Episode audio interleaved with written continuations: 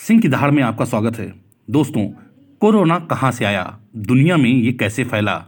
ऐसा क्या किया जाए कि आगे से कोई महामारी इस तरह दुनिया को ठप ना कर पाए?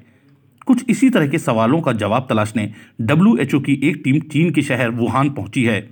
फ़िलहाल ये टीम क्वारंटाइन है। दो हफ़्ते बाद ये अपना काम शुरू करेगी।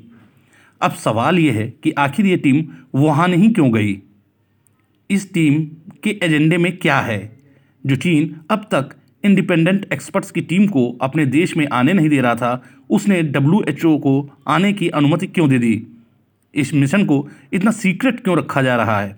आइए जानते हैं। डब्ल्यू ने तेरह रिसर्चर्स की टीम वुहान भेजी है। हालाँकि केवल ग्यारह ही यहाँ पहुँचे हैं। दो को कोरोना पॉजिटिव होने के बाद सिंगापुर में ही रोक दिया गया। वुहान पहुँची टीम अभी क्वारंटाइन है। चौदह दिन बाद वो अपना काम शुरू करेगी। दुनिया में सबसे पहले वुहान में ही कोरोना के मामले सामने आए थे। इसी वजह से डब्ल्यूएचओ ने वुहान को चुना है। दिसंबर 2019 में वुहान के लोग इस संक्रमण की चपेट में आना शुरू हुए।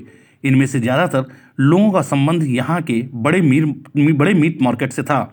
तेज़ी से बढ़ते मामलों को देखते हुए चीन की centre for disease control and prevention ने जाँच के लिए टीम भेजी। तेईस जनवरी 2020 को यहाँ लॉकडाउन लगा दिया गया। मार्च में यहाँ कोरोना काबू में आया। लेकिन तब तक बहुत नुकसान हो चुका था। छिहत्तर दिन बाद 8 अप्रैल को वुहान से लॉकडाउन हटाया गया।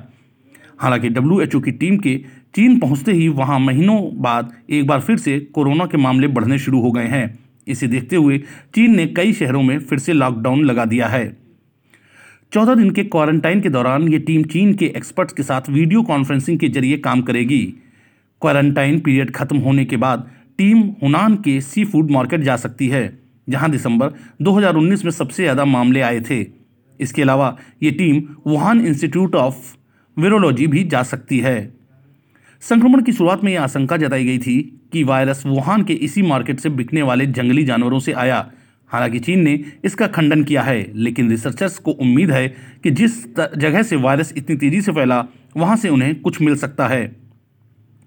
2003 के एस संक्रमण के बाद वुहान इंस्टीट्यूट ऑफ़ वीरोलॉजी चमगादड़ों के जेनेटिक सीक्वेंस की बड़ी आर्काइव रखता है। इससे भी इस टीम को मदद मिलने की उम्मीद है।